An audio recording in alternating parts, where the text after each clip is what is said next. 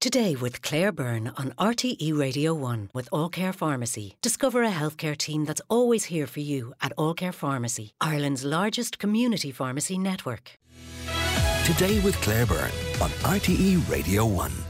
Now we see um, news coming into us about inflation. It went back up to 8% in February. That was compared to 7.5% in January, according to an initial flash estimate from the Central Statistics Office. So, no relief really from inflation, which is back up to 8% after a little bit of respite in January.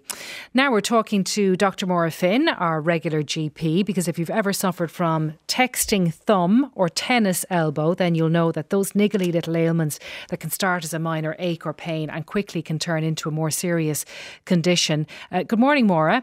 Good morning, Claire. How are you? I'm very well. So, we're talking about repetitive strain injury, really, aren't we?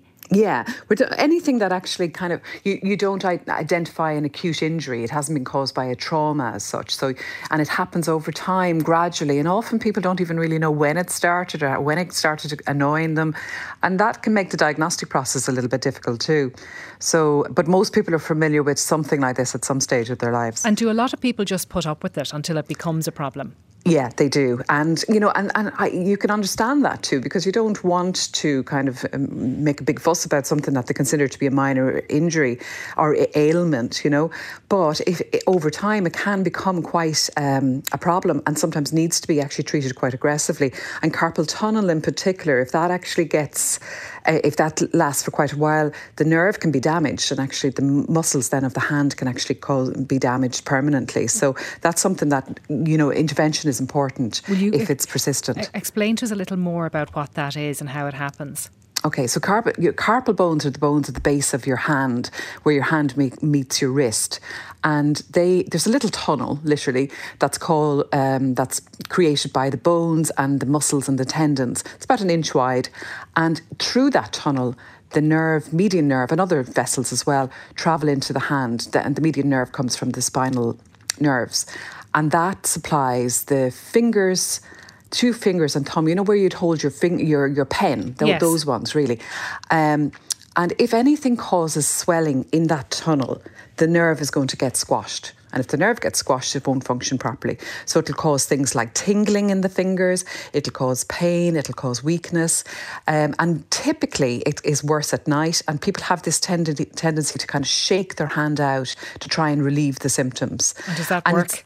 It, it does temporarily, but it's usually caused by something that causes acute swelling. So, this is why it's slightly different to the other repetitive strain injuries. So, one of the very um, common causes of carpal tunnel syndrome is pregnancy because you tend to have it, you know, you're a bit more swollen, you've got more blood flow, and um, the, the hands get swollen and as a result the nerve gets squashed. So thankfully that's a, a, a temporary, even though it can be very unpleasant, but it usually relieves after pregnancy. Um, arthritis can cause it. Um, some repetitive movements can cause it. People who use vibrating tools or tools that they're gripping really strongly. Um, hypothyroidism, which is a thing that can actually make you gain weight suddenly, can be a cause of it too. So it is one of these things that we actually need to investigate a little bit more than the other repetitive strain injuries. Let's have a look at some of the questions coming in. Uh, could you talk about golfer's elbow, please, and how to treat it?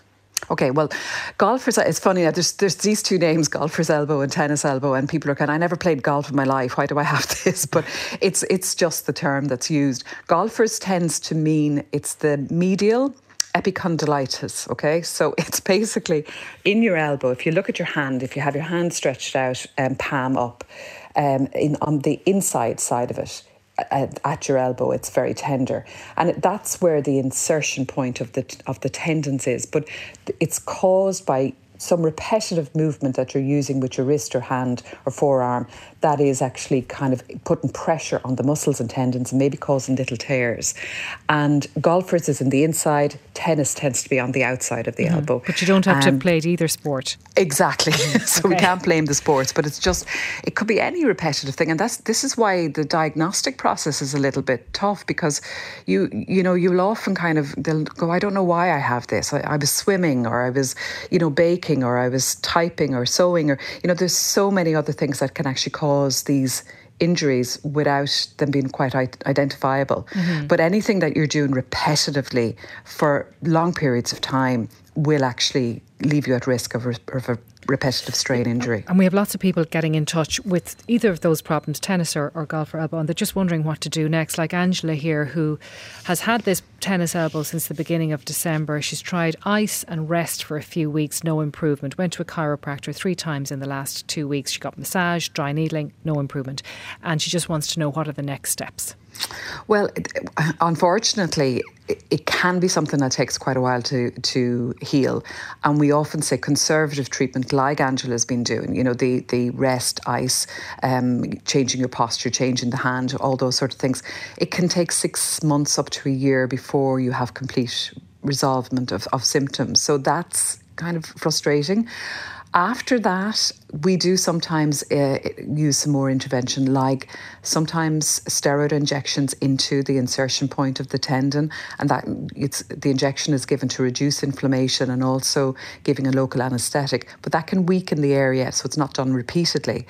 Um, there's a there's a treatment called PRP, which has been used increasingly now, which is where you um, take some of the person's blood, you spin it down and you use the platelet rich plasma and inject it into the area to see if it'll help recovery and healing. And it can be quite. Um, quite good, but still not kind of a definitive treatment yet. And then surgery in some situations as well. So I hope she's not in that situation yet. Maybe she hasn't kind of given it enough time yet. But it's very frustrating because you are talking several months to get complete resolvement of, of symptoms. Okay, because Joe, who's 63, has had two cortisone injections for mm. tennis mm. elbow. Now she's back gently swimming, but at half the previous level doesn't play tennis, um, but we're lear- we're learning that you don't have to to get this. so again, that might be a question of waiting because, as you say, it takes time. Yeah, and it, it is really frustrating. But it, all the advice says kind of gently start your exercise again. If you are, and you know, you're you're resolve, you know, how much exercise you do should be limited by the pain you experience. So if something is bringing on the pain, that's a sign for you to come back and p- pull back a step. Also, it's really important that you really warm up really very, very well before you do any exercise that is kind of an, a sports based exercise. Likewise, I suppose, when you're working, you know, a lot of these things are work related um, vibration tools, kind of assembly line workers, um, typing, hairdressing, musicians, you know, and what can you do? But you should probably warm up a little bit before you do any activity. Yes. And be aware of it. Be aware that posture has a big effect on it. Mm-hmm. So this comes down to employers and ergonomics and, you know, making sure you have the right chair and the right seating when you're doing something repetitive, repetitively. Um, try and the whole biomechanics thing. If you are right-handed and your pro- your issues are in your right hand, which they will probably be because they're usually in the dominant side, change it up if you can and use the other hand. You know, so try and switch up the. Um, the, the the activity that you probably can't give up because we all need to work and function, but maybe make it a little bit different and take some of the strain off that particular area. It'd be difficult though if it's your job, you know, because Kieran, oh, yeah. Kieran from Limerick um, says that he's a dairy farmer and suffers quite a bit of stiffness in the wrists and elbows from milking cows. I wonder is he milking them by hand? He's hardly milking them by hand at this stage. Well, that would that would certainly cause a lot of repetitive strain. uh, he's just wondering, have you any tips on reducing his discomfort? But if you have to keep going and it's your work, it's very difficult. He also has the condition Raynaud's disease, which affects the blood circulation to the hands and compounds the problem. And I can understand that too, Maury. Maura. Oh, of course. Now that's interesting because Raynaud's is a condition that um, it, you can have the phenomenon where you have this really really, really cold fingers and the colour leaves them. They actually go white or even blue. Um, but it can be related to autoimmune conditions. And so can, you know, I wonder, um, hopefully there isn't a problem other than his kind of repetitive use of his hands because of the milking, but there may be an issue like something like rheumatoid arthritis in that situation. And it would be worth examining that a little bit more closely. And it's important not to, because these are chronic conditions, people do kind of leave them. And that's understandable, but it's uh, important not to miss something else because you kind of think it's only a niggle. I have a, a, a message here from Anna I've changed career from bartending, which involved lifting one litre spirit bottles repetitively to make cocktails, adding flair with flicks and such. So we're imagining that on my right hand and wrist. So she's changed now to work which involves removing staples and such. Sometimes ah. I get an, a feeling like an electric shock in my hand when I bend my fingers in a particular way. Then it goes away after I've changed task. Is there an explanation for this? Should I get it checked out? It's not exactly pain, but she's worried that she's causing issues for herself down the line. And she is. And it, it, she's describing exactly what we're talking about. So, initially, when she was lifting the heavy objects, she was actually kind of causing muscle and tendon strain in one particular set when she changed jobs to something that is removing staples, that's obviously very small, fine work. But again, it must be a pincer movement that she's doing repeatedly. And so, again, even though it's slightly different to the original problem she had, she's developing repetitive strain in that particular part. Um, what she's doing, her instinct to kind of change hand or change position is helping, and that is the right advice. But if she continues to do that, she will continue to have the symptoms. Now, it will not probably cause permanent damage. Um, you know, you rarely would have a situation where a tendon would be severed or a muscle would be permanently damaged with these, but it causes persistent pain and discomfort, and that's not good for you either. Mm. Someone else has a slight numbness in the edge of the left hand. Let's imagine that up to the mm. tip of my little finger, they say. It's like a funny bone sensation, but it's not going away.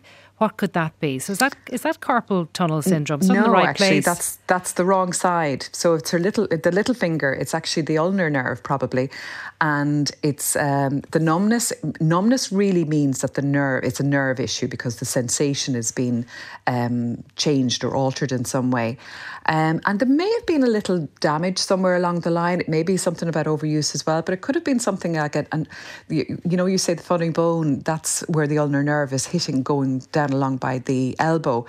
And it's because you hit that um, nerve that you cause and get that symptom. So for some reason there's a little bit of irritation around the ulnar nerve for that person. That might settle down if it's be careful, you know, rest it, ice it. Anti-inflammatories can be useful to a point. Anti-inflammatory gels are good because you're massaging, which in itself can be useful. Mm-hmm. And splints are useful, not necessarily for this person's one, but for other things like um, the carpal tunnel issue, you're keeping your hand in a kind of a neutral position. Um, you know, not when you're working, but if you, when you're at rest and when you're sleeping, if you put a splint on, it can actually stop you kind of getting yourself into a position that aggravates the, the pain even more. So, what we've learned now is rest followed by maybe steroid injections and then if mm. that doesn't work, you're looking at more serious intervention, Maura. Yeah, yeah. And uh, in the carpal tunnel situation, definitely surgical intervention would be used. So you'd actually release that kind of pressure that's on the median nerve.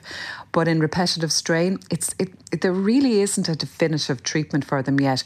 If um, surgically, they can actually kind of go in and if the if the tendon or, or muscle is damaged, repair it.